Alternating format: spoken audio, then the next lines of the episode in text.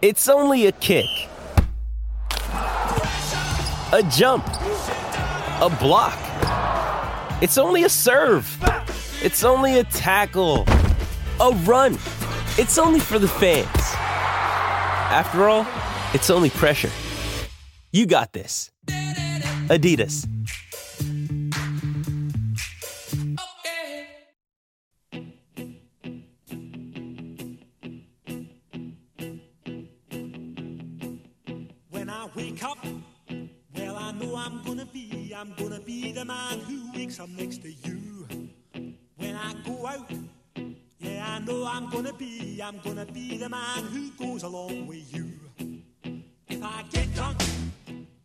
It's not just that we get to preview Oklahoma and Nebraska. That's a game, you know, for all of us old guys who remember the dominance of both teams back in the 80s, the dominance of Nebraska in the 90s, the rise of the Oklahoma football program back into the early 2000s. It's not just that that game is coming back for one more time. It's also the return of the true or false segment for the Sooner Nation podcast. That's what's going to make this episode special. What's up, everybody? This is Matt Hofeld from Heartland Sports, heartland-sports.com. Thanks for coming along for the ride. Oklahoma, Nebraska, 11 a.m. kickoff. Nothing we can do about that other than leave the Big 12 for the SEC, but it is what it is. Oklahoma, first road test of the season. And really, it's the first road test, if you think about it. This isn't just the first road test for Oklahoma as a program. This is the first road test for Brent Venables as a head coach, for Jeff Lebby as Oklahoma's offensive coordinator. It's the first road test for Dillon Gabriel as Oklahoma's quarterback. I mean, there's a lot going on here with Oklahoma heading up to Nebraska. Now, obviously there have been bigger moments for Brent Venables than what's about to take place in Lincoln on Saturday. Here's a guy who's coached in countless conference championship games. He's coached in national championship games. I don't think that this is a bigger atmosphere than what Jeff Lebby's ever been involved in. Ole Miss, Mississippi, Ole Miss, Alabama. I mean, he's been around. He's coaching some pretty big games as well when he was in the SEC. But I think Dillon Gabriel may be where you have a point here when you're talking about maybe if the moment is going to get big and if it's going to affect one person on one key component of what Oklahoma does and does well. Dillon Gabriel might be the guy that that you point to, that you look at. Even if you go to the other side of the field, you got Casey Thompson over there. And as much as this game means to Nebraska fans, as much as it means for Oklahoma fans in terms of nostalgia and the history of the rivalry and all that stuff, I think last year's big, Red River rivalry game where Casey Thompson started against Oklahoma for the Texas Longhorns, that was probably bigger in terms of momentum, in terms of impact, in terms of what was really on the line for both programs. So, I mean, if you're looking for something, if you're Nebraska, you're looking for something that you can hang on to and say, well, we got this advantage right here. It might be, it just might be that you find that in Dillon Gabriel. But then again, maybe not. Oklahoma's going up against a Nebraska defense that gives up an average of 31 points per game, 492 yards of total offense they've allowed their opponents per game. 284.7 of those yards come through the air, 207.3 on the ground. I mean, this should be good for Oklahoma's offense. This should be something in which the Sooner offense finds success early and often. I know we can go back and we can talk more about Kent State and those first four offensive possessions last Saturday night in Norman, but at this point, I think you have to consider that an anomaly. You have to consider that, especially after you look at the film again, after you hear what the coaches said, just kind of like, I heard Joe John Finley say, I'm recording this on Thursday, the 15th of September. I heard Joe John Finley say, when you look at that, I don't think there's one specific person that you can fault those first four stalled drives on. It's just a schematic that wasn't working, that they were trying. Now, this is not Joe John Finley saying this. This is back to me. Joe John Finley said it was schematics that weren't working. To me, that means they were trying things out. They were trying some things out to see if they would work. I don't think we have seen either the full reins of Oklahoma's offense let loose, and that same thing for Oklahoma's defense. And if you're going to push me on which do we see come out of its shell a little bit on Saturday in Lincoln, it's got to be on the defense and not really on the offense when you look at what Oklahoma's up against. I mean, this is a defense that gave up. Think about this. They gave up almost 700 yards of total offense to South Alabama. Did you catch that? They played Southern Alabama, and they gave up Southern Alabama. That doesn't even make sense. Southern Georgia, sorry. They played Southern Georgia and gave up almost 700 yards of offense. That's a mind-blowing stat. Mind-blowing. So if Oklahoma has to come out of its shell for this Nebraska game, if they've got to do some things that just are out of the normal from what we've seen in Game 1 and Game 2, then you've got to have some concerns. I think if you're Jeff Lebby, you've got, here's real fast, jump out here and start. Here's your 3 offensive keys to success, in my opinion, if you're Jeff Lebby. I think you got to remain balanced. I mean, everything about this Nebraska defense tells you should be able to remain balanced. They're allowing over 200 yards per game on the air. They're allowing over 200 yards per game on the ground. And balance is kind of Jeff Lebby's specialty. In the 3 years prior to him coming to Oklahoma, he had 15 different times, his offense had 200 yards of passing yards, 200 yards of passing and 200 yards of rushing. 15 different times that happened. I mean, he's a guy who likes to bring balance. And right now you're kind of seeing that with this Oklahoma offense. He's almost there, averaging after 2 games. Sooners are averaging 264.5 yards per game through the air and almost 200. They're at 196.5. 3.5 more yards per game, and he's there averaging it through 2 games at the University of Oklahoma. So I think you remain balanced. And again, it's one of those things that it doesn't matter who the offensive coordinator is. I said this about Lincoln Riley. I'll say it about Jeff Lebby, and I'll probably say it about whoever comes after Jeff Lebby. But if you can be balanced, if you can run and pass effectively, defenses have a hard time. And you look at Nebraska's problems last week in the game that got Scott Frost fired. The defense struggled. 45 points surrendered to Georgia Southern. 28 of those came in the first half. It took them a while just to figure out which way was up.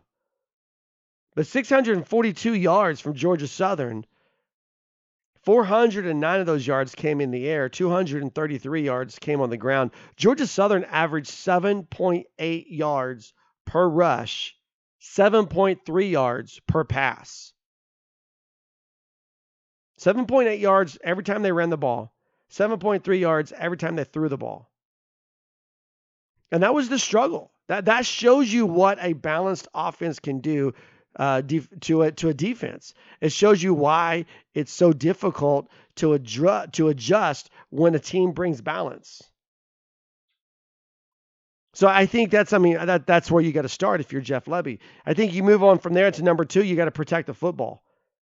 Oklahoma is only one of only 5 Power 5 teams this year to not turn the ball over. Knock on wood that it remains that way after the trip to Lincoln.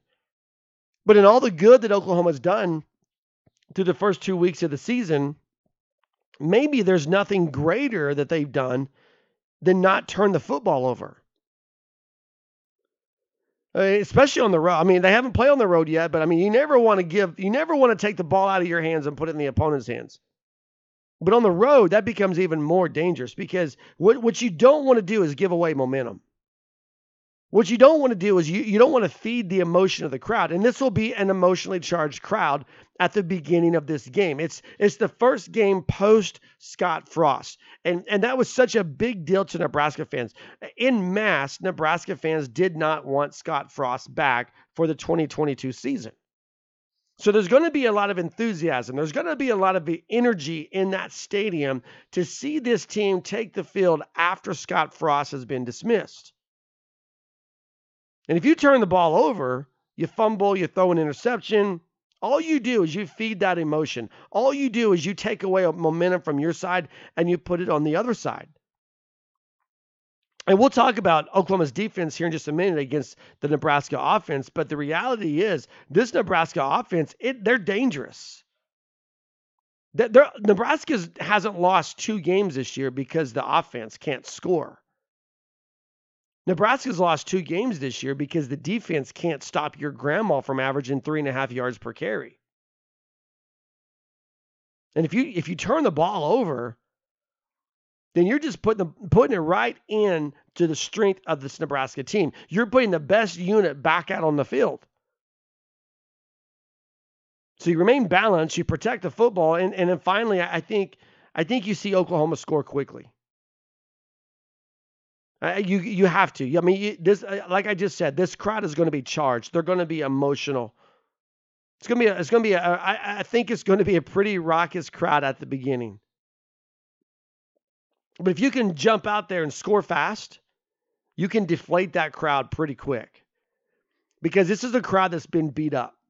This is a crowd that for a long time has seen their team just get steamrolled. This is a crowd that for a long time has seen their team blow leads. This is a crowd that for a long time has seen their team lose close games. Oklahoma has had 10 offensive possessions this season that resulted in a touchdown. So through the two games that they've played, 10 times they've gotten the ball and they've scored a touchdown. Of those 10 times, only three times, three drives out of the 10, 30% of their scoring drives, 3 out of the 10 took more than 2 minutes off the clock. What that means is 70% of Oklahoma's touchdown drives this season have come in less than 2 minutes. That is the epitome of scoring quickly. And that's exactly what Oklahoma needs to do. They have to go out and they have to do that on Saturday in Lincoln. So who are we going to keep an eye on? I think you know, everything comes in threes, right? We got three keys to the game. I'm going to give you three guys to watch. I think it starts with Dillon Gabriel.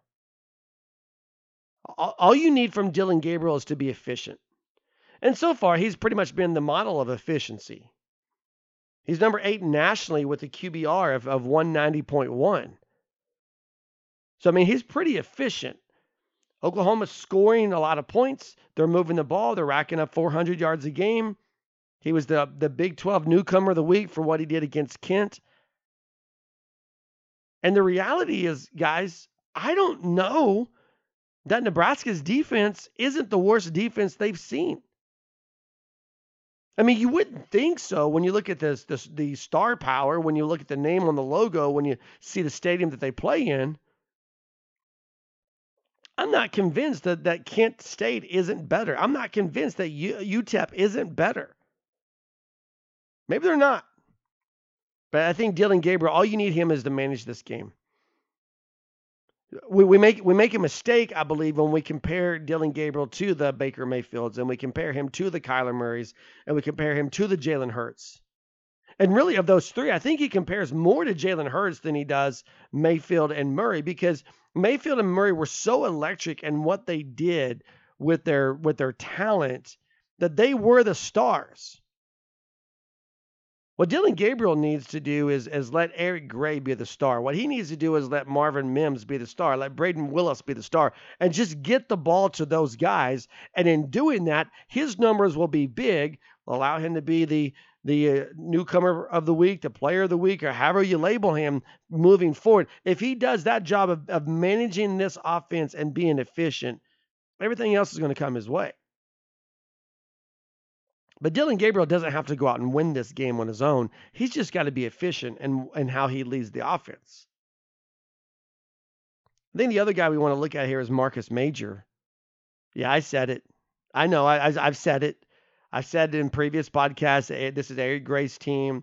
I've said just, you know, over the weekend after the Kent State game that it's, I mean, they've got clearly defined roles where Marcus Major gets half of the carries, half of the touches that Eric Gray does. I get all of that, but here's the point. Here's why I'm making Marcus Major a guy to watch on Saturday in Lincoln is because when Marcus Major gets the ball, it's pretty much a clutch moment.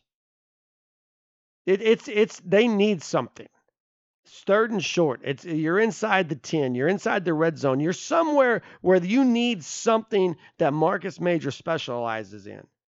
And right now he's specializing in 7.7 yards per carry. Of Oklahoma's running backs, he's the only one to score a rushing touchdown.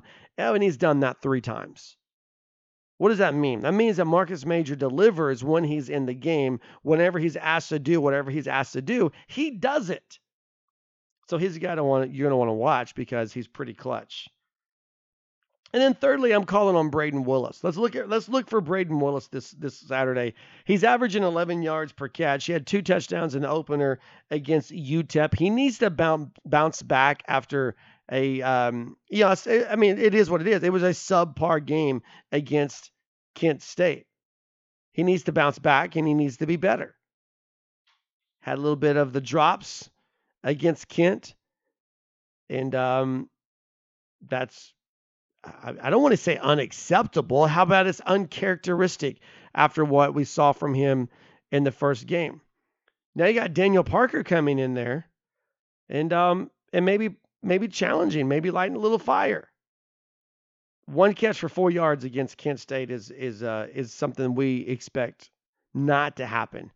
When we're talking about Brayden Willis, we expect more, we want more, we demand more, and we know Brayden Willis can deliver more. So there you have it. There's your offensive preview. We've got the defensive preview coming up. We've got your true or false statements. We got the Big 12 rundown. It's all right here on the Sooner Nation podcast. Hey, it's Kaylee Cuoco for Priceline. Ready to go to your happy place for a happy price? Well, why didn't you say so? Just download the Priceline app right now and save up to 60% on hotels. So whether it's Cousin Kevin's Kazoo Concert in Kansas City, go Kevin, or Becky's Bachelorette Bash in Bermuda, you never have to miss a trip ever again. So download the Priceline app today. Your savings are waiting. Go to your happy place for a happy price. Go to your happy price, Priceline. You know, for all the things that Nebraska's defense is not, their offense actually is. Now, this is a good offense. And we, you know, you look at it and you think, well, it's Nebraska. They're 1-2 on the season. They just fired their coach. They're struggling. And all that is true.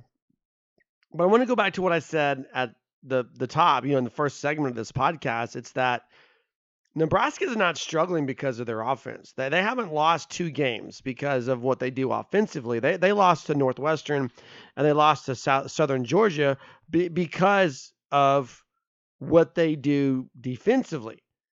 But offensively, this is a program that's averaging 36 points per game, 492.3 yards of offense per game, 288 coming through the air, 203.7 coming on the ground. Truthfully, offensively, they're doing things better than what Oklahoma is. You know, there's 2 key categories here that Oklahoma has the advantage, and that's points per game, and it's only by 3. 39 for Oklahoma, 36 for Nebraska. And turnovers, Oklahoma hasn't turned the ball over. Nebraska has.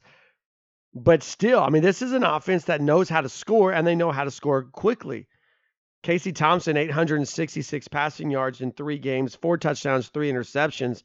Anthony Grant averaging 6.2 yards per carry. He's got 5 touchdowns on the season, 428 total yards, rushing yards. And then Trey Palmer's averaging 12.83, almost 13 yards per catch. So, I mean, I don't know how many different ways I can say the same thing when I say that this offense is a dangerous offense. And when I said, you know, I'm not for sure that Kent State's not better defensively than Nebraska. I'm not for sure that UTEP may not be a little bit better defensively than Nebraska with some things that they're able to do with their personnel. Here's what I do know. I do know that this is the best offense that Oklahoma's going to face this season. No, sorry. This is the best offense that Oklahoma's faced to this point of the season. How's that? It's a really good offense. And the reason why is because they're balanced. And for all the things that Scott Frost did wrong at Nebraska, one of the things he did right was bring in Mark Whipple to run this offense. And the results have paid off. And unfortunately, there's just no talent on the defense. It's too little too late to save Scott Frost's job. And when you lose to Georgia Southern, I mean, like, you're done. We had a whole article at our website, heartland-sports.com, where we're talking about, no, Scott Frost will still be the coach when Oklahoma goes to Lincoln because the Cornhuskers can't fire him until October 1st because that buyout drops by $7 million. How do you get around that? You lose to Georgia Southern. And then it's either like, hey, look, it's either the head coach, the head football coach, or the athletic director. And Trev Alberts is like, yeah, I think I like my job a little bit better. So here's an extra 7,000, Scotty, hit the road.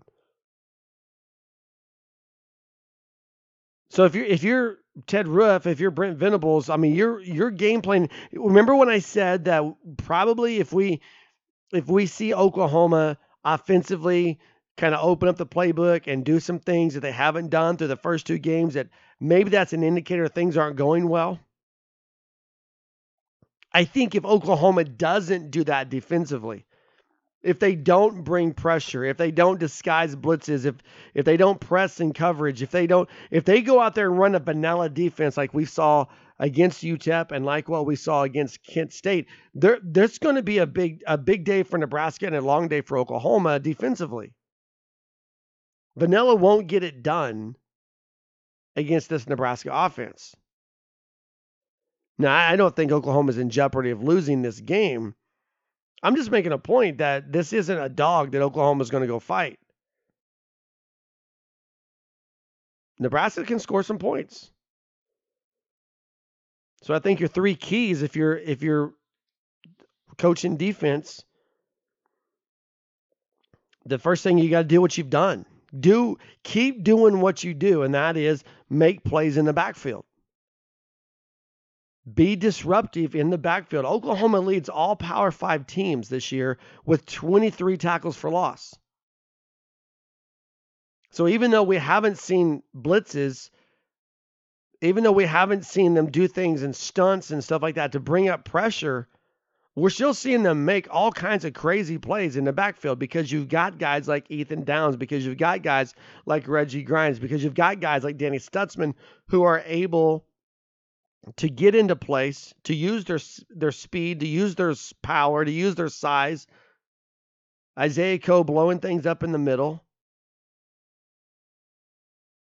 They're able to get it done.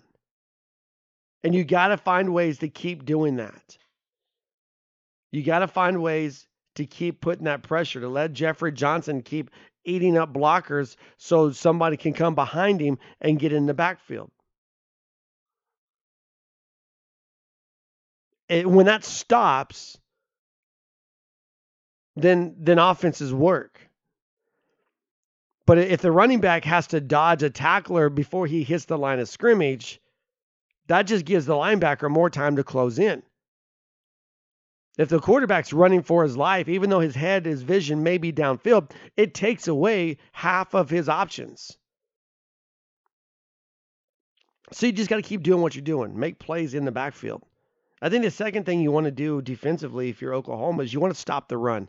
Make this thing one-dimensional. Make Casey Thompson beat you. He's capable of doing it, but take away some of his toys and make him do it by making good decisions, by not panicking when pressure comes, and putting throws on the money.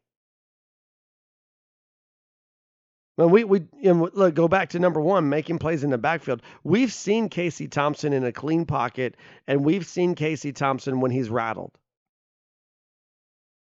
If you take away the running game and you put pressure in the backfield, guess what that does? That's going to rattle Casey Thompson. That means he's going to be getting knocked around. That means he's going to be running for his life.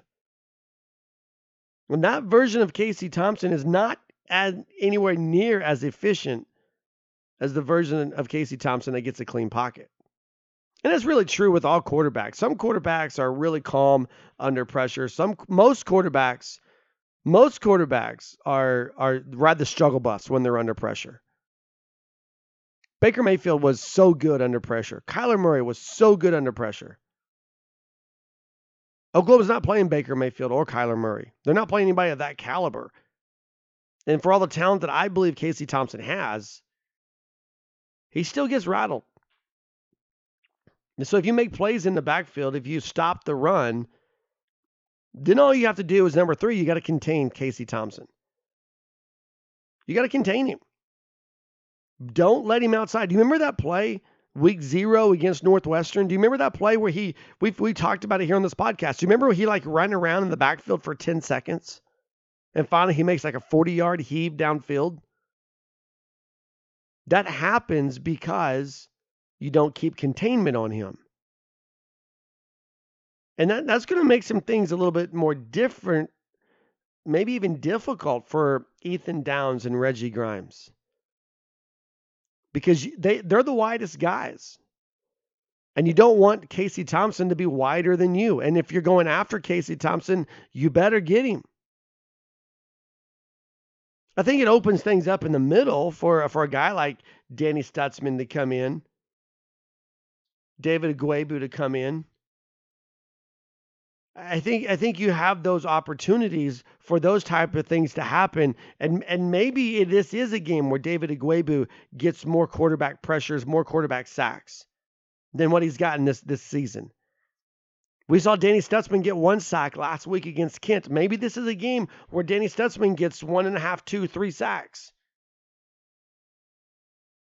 I'm really curious how many times they get to touch Casey Thompson, whether it's a quarterback sack or bringing him down at the line of scrimmage or bringing him down just ahead of the line. How many opportunities, how many targets will they have? How many targets will Billy Bowman have on Casey Thompson coming up in support? Because you want to contain him and funnel him through the middle and then let those other guys eat. So there's your three defensive keys. Make plays in the backfield, stop the run, and contain Casey Thompson. I think if Oklahoma is successful in doing those three things, 60 to 70% of the time, then they walk out with a mildly comfortable win. So who does that put us on watch for? I think it puts us on watch for guys like Danny Stutzman for the reasons I've already mentioned. Danny leads the team with 21 total tackles right now. Was insane last week against Kent State, tackling everybody all over the field. I think he's the guy he's going to be a first contact guy. And when we're talking about stopping the run, that means Danny Stutzman is going to be huge in that endeavor. He'll be a first contact guy, and being that first contact guy, he's either got to bring Casey Thompson or, Anthony Grant or whoever has the ball. He's got to bring him down or at least hold him until somebody else can come in and support. And that brings me to my second guy, is Billy Bowman, because he's going to be busy this week. Working at that strong safety position, he's going to have multiple responsibilities with a mobile quarterback. And the good news is you got to play against a fairly mobile quarterback the week before with Kent State. And so some of those things, some of those disciplines that you're going to have, some of those reads that you're going to have to make, you got a little bit, a practice in that last week against Kent, but it kind of elevates this week against a more talented, better athletic guy. But Billy Bowman's going to have to make the right reads because you don't want a safety out of place when you got a quarterback scrambling and looking downfield. And then I mentioned Reggie Grimes. He's got 4 sacks on the season. He's got 9 tackles for loss through 2 games. Reggie Grimes has been a one-man wrecking crew. He's been unstoppable. But do they continue to let him crash? Do they continue to send him? Or do they keep him wide and let him clean up in case he gets flushed? I'm really curious about that. Is this a different style game for Reggie Grimes? I'm going to be anxious to see it. I know you probably are as well. True or false coming up. We got 5 questions, 5 statements from you guys, the listeners, and we couldn't be more thankful. With threats to our nation waiting around every corner, adaptability is more important than ever. When conditions change without notice, quick strategic thinking is crucial. And with obstacles consistently impending, determination is essential in overcoming them. It's this willingness, decisiveness, and resilience that sets Marines apart. With our fighting spirit, we don't just fight battles, we win them. Marines are the constant our nation counts on to fight the unknown. And through adaptable problem solving, we do just that. Learn more at marines.com. Here we go. It's the favorite portion of the podcast. True or false, you send me your statement, and I'll tell you whether I think it's true or whether it's false. We got 5 this week, and again, I'm sorry. The last 2 podcasts, we have not done this just because of time constraints, because of my schedule and so forth, but I'm back in the Heartland Sports Studios here in Oklahoma City this week, and so let's do this. First one comes from Travis. Let me look through these real fast. Okay, so they're not all about Oklahoma and Nebraska, but I think 3 of the 5 are. So here we go. Travis says this. True or false, Nebraska is more dangerous without Scott Frost. I mean, here's the thing, Travis. This is a great question because I don't know the answer. And this may be like the first time I've ever been stumped and not been able to say true or false. And I'm probably going to pick something. I'm probably going to say it's true. But there's so many factors here in this. There's so many. Just for example, how much fight does Nebraska have left in them? Those aren't things that can be measured by the guy that's on the sideline. Now they can be impacted by him. But this is a team that's lost 2 of their first 3 games. Last week, they got embarrassed at home in a loss that was so epic that the school was willing to pay an extra $7 million just to terminate the head coach.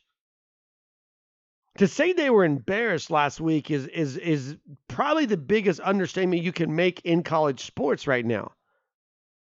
Think about that. They were like, look, Scott, we're going to just close the door on this thing right now. And we know we still got 3 weeks in September, and we're not even close to that October 1st deadline that we all had circled on our calendars for your departure. But this is so embarrassing. This is so out of control. This is so chaotic. This is such a laughingstock that just take the $7 million and leave. Of course, it was more than 7. I mean, it got dropped by $7 million on October 1st. So how much fight does this team have left? Like if they really do go out and do like we hope they will, like I said, you go out and you score fast, you score first. Do they roll over because of what they've been through? I mean, when you have a head coaching change and you got a guy step up to be the interim, like what's happening at Nebraska, there's not a lot that changes with you positionally, but philosophically there could be some changes. I mean, Mark Whipple seems to have a good grasp, a good control on this offense. And I just don't know if you have the personnel defensively to do things differently, but I do think you can go crazy with the trick plays.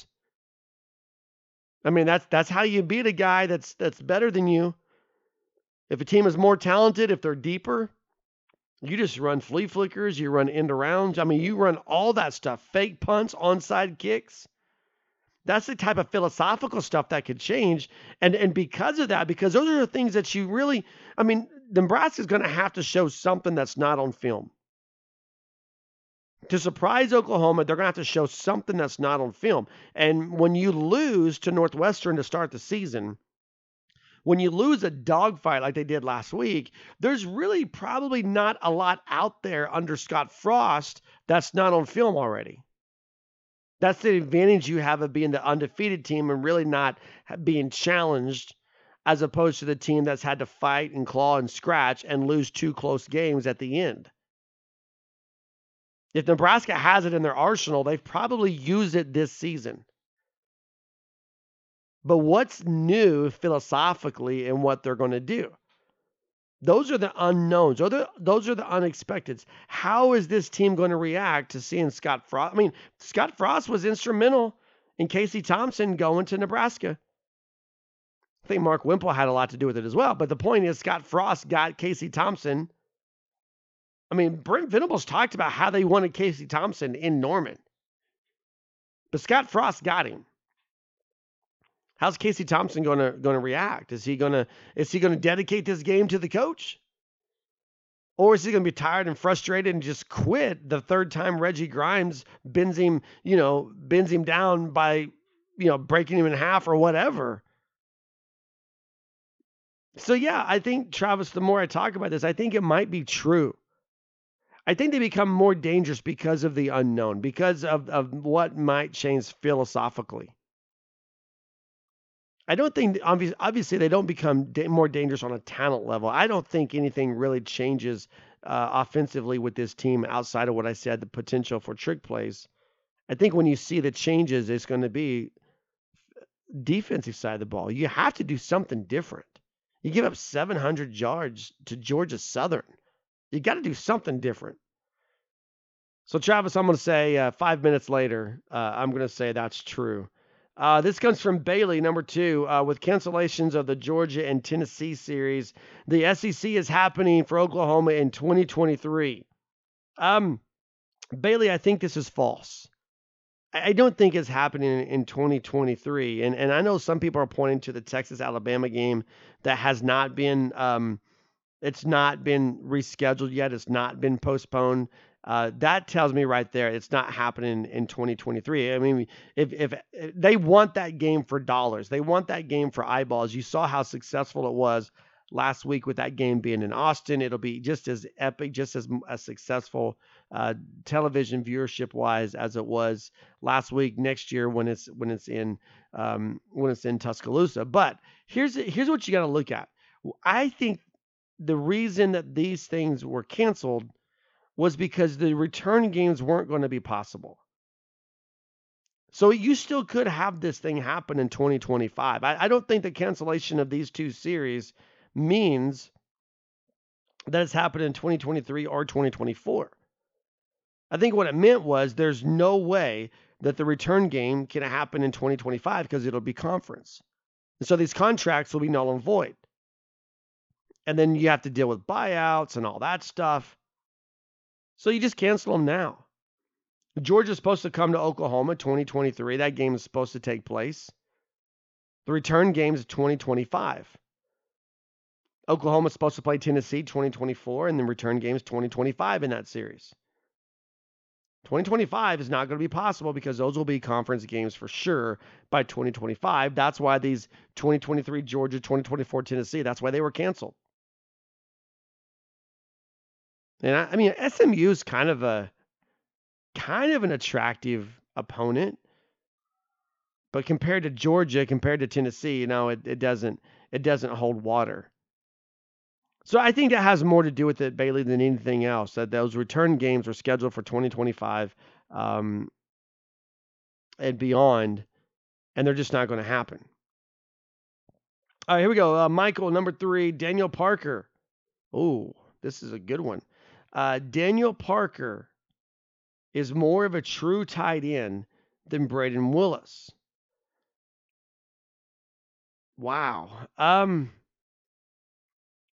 mean, from the standpoint of what he played at Missouri and what he's doing at Oklahoma now, yes. Because Brayden Willis transitioned, that Lincoln Riley's offense had that H-back. Now Brayden Willis is a true tight end, and Brayden Willis is the starting tight end. And when you look at size, Brayden Willis is taller than Daniel Parker. He's got him by 2 inches. They're both in their last year of college eligibility. I mean, I'm going to say false. I mean, I see your point here. But just because Brayden Willis was an H-back and not a true tight end for the first 4 years of his college career doesn't mean Daniel Parker is more of a true tight end. I think these guys are going to complement each other very, very well. I think there's a lot that can be said, a lot that's going to happen with them. But I think they're on equal footing. If you made me pick right now, if I could only get one of these guys active for my game, I would take Brayden Willis. But that could just be the bias of watching Brayden Willis grow up with this team and watching him develop into the player that he is now. But I don't think anybody's disappointed or sad that you've got a pretty good number two option in Daniel Parker. Ken says this, number four, Ken says, Dillon Gabriel could be in over his head in Lincoln, Nebraska. Ken, I'm going to agree with you on this, and I'm going to say true because you used the word could. You didn't say Dillon Gabriel will be or Dillon Gabriel is. You said Dillon Gabriel could be in over his head in Lincoln, Nebraska. And I kind of cheated on this because I was working on a post idea for Heartland Sports where I looked at Dillon Gabriel's biggest moments, hostile crowds prior to this. And I don't know that I'll tell you this. He played in 2019, he played on the road at Cincinnati. In 2020, they played the Boca Raton Bowl, which I believe was Florida. No, because OU played Florida in 2020, didn't they? I don't know, but they played the Boca Raton Bowl, and here's the thing: against Cincinnati in 2019, he was only a sophomore, right? Sophomore 19, junior 20, 2021. He got hurt. We're senior. I don't know. He was young. How's that? In 2019, he threw for 297 yards, 3 interceptions, and 1 touchdown in a loss to Cincinnati. In the Boca Raton Bowl, against an opponent that I can't remember off the top of my head, he had 217 yards and 2 touchdowns. I don't think either one of those crowds, with all due respect to Cincinnati, who's coming into the Big 12, and I'm a little bit jealous I didn't get to experience Oklahoma in the Big 12 with Cincinnati, because I think that's going to be a lot of fun. I think Cincinnati's going to add some quality to the Big 12. But all that said, neither one of those crowds is going to be like what's going to happen Saturday morning in Lincoln, Nebraska. It's going to be epic. It's not the crowd's fault that Scott Frost was the head coach of this program. It's not the crowd's fault that Scott Frost has lost all these close games. It's not the crowd's fault that Scott Frost is gone. The crowd will be there. They'll show up and they will do their part. Which goes back to what I said earlier in the podcast. You don't want to turn the ball over and keep feeding the emotion of this crowd. So will he be is different than he could be.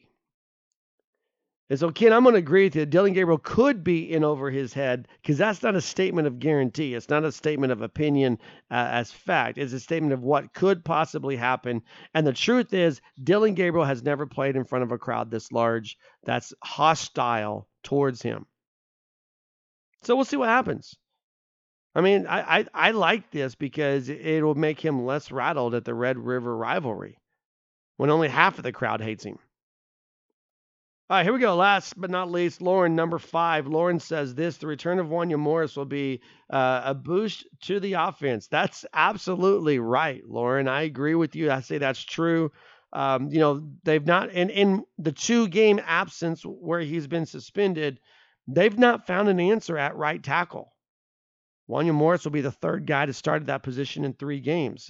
This offensive line has given up 5 quarterback sacks through the first 2 games. So I think they need Wanya Morris on this offensive line. I think that is a huge, huge factor that I didn't address anywhere else earlier in the podcast. So yeah, Lauren, you're spot on.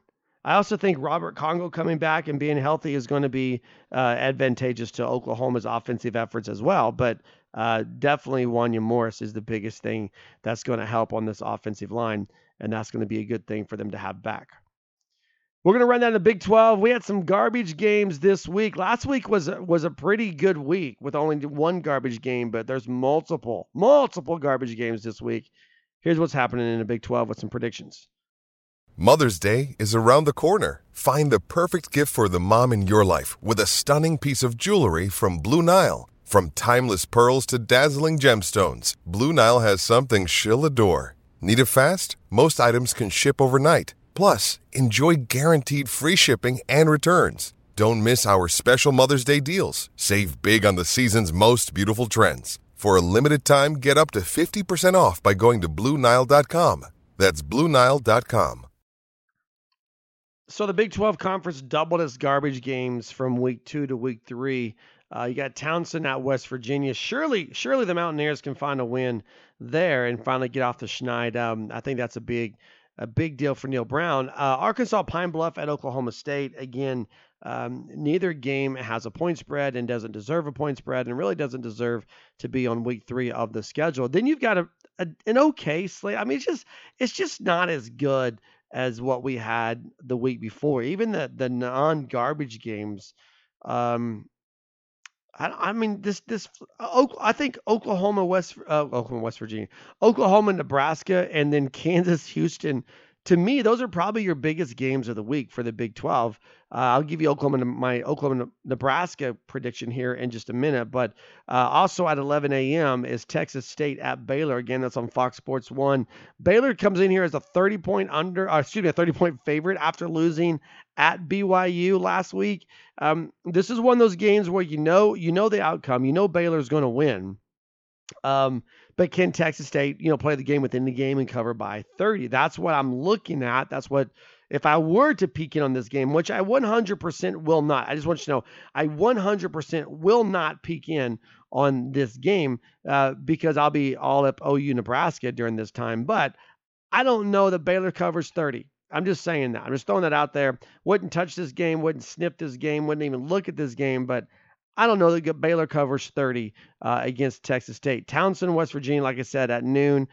No one really cares that that's on ESPN+.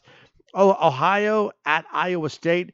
A little bit intriguing here because the Cyclones are 2-0 on the season, but they haven't been super impressive. They just haven't been. They're 18.5-point favorites over the Bobcats, who are 1-1. The Bobcats have a terrible defense. And when I say terrible, I mean they're giving up like 42 points per game. But again, 18.5, there's a reason why you're playing a team that gives up 42 points per game and you're only an 18.5 point favorite. It's because offensively, the Cyclones are riding the struggle bus. I mean, they're struggling to run the ball. And I think Ohio can probably make this interesting. I mean, that point spread, I think, is right on, 18.5. I mean, if you made me, I think I would. I think this is a game where I can see Iowa State winning by 17. And obviously that wouldn't cover 18.5. So give me Ohio on the 18.5 points. Tulane at Kansas State, again, ESPN+. I think this game probably would deserve better than ESPN+. I'm like 2-0 Tulane, 2-0 Kansas State. I'm going to tell you right now, Kansas State's in for a dogfight here. The Wildcats are a 14-point favorite in this game. Give me Tulane. Not to win, but definitely give me Tulane to cover those 14 points. I think this is a close game. I think it's 47.5 on the over-under. I think that's about spot on. I can see this being like a 27-21 win for the Wildcats, which obviously covers at 14. So, yeah, give me that all day. I think I like Tulane here, getting double digits. Kansas at Houston, that's going to be a lot of fun. I've bought in on the Jayhawks. Okay, make fun of me, laugh at me, call me names, whatever. But I've bought in on the Kansas Jayhawks. This game's on ESPNU. The OU game should have wound down by 3:00. I'm going to be watching this game. I don't think Houston should be an 8.5 point favorite over an undefeated Kansas team. By the way, a Kansas team that's averaging 55.5 points per game, playing against a Houston defense that's given up an average of 34 points per game. Did you see what Houston did last week? They went to Lubbock, Texas, and they got beat 33-30 to a backup quarterback for the Red Raiders. By the way, that backup quarterback just happened to be the Big 12 Offensive Player of the Week after throwing for a career-high 350 yards. And I think he ran for one touchdown and passed for two more. as the Red Raiders beat the Cougars 33-30 in double overtime. All I'm saying is, I don't know that Kansas needs to be more than a touchdown underdog to a team that's struggling to stop offenses, and the Jayhawks just, what we've seen through two games. I mean, look, it's not like they didn't go to West Virginia and win on the road, okay? And look, if they've played, who is it? Arkansas Pine Bluff that Oklahoma State's playing, or if they played Townsend that West Virginia's playing in back-to-back games, you can maybe label Kansas as a fraud. But after last week's win at West Virginia, you got to start taking Kansas serious. So I'm saying it right here. The Houston 9-point favorite, give me the Jayhawks.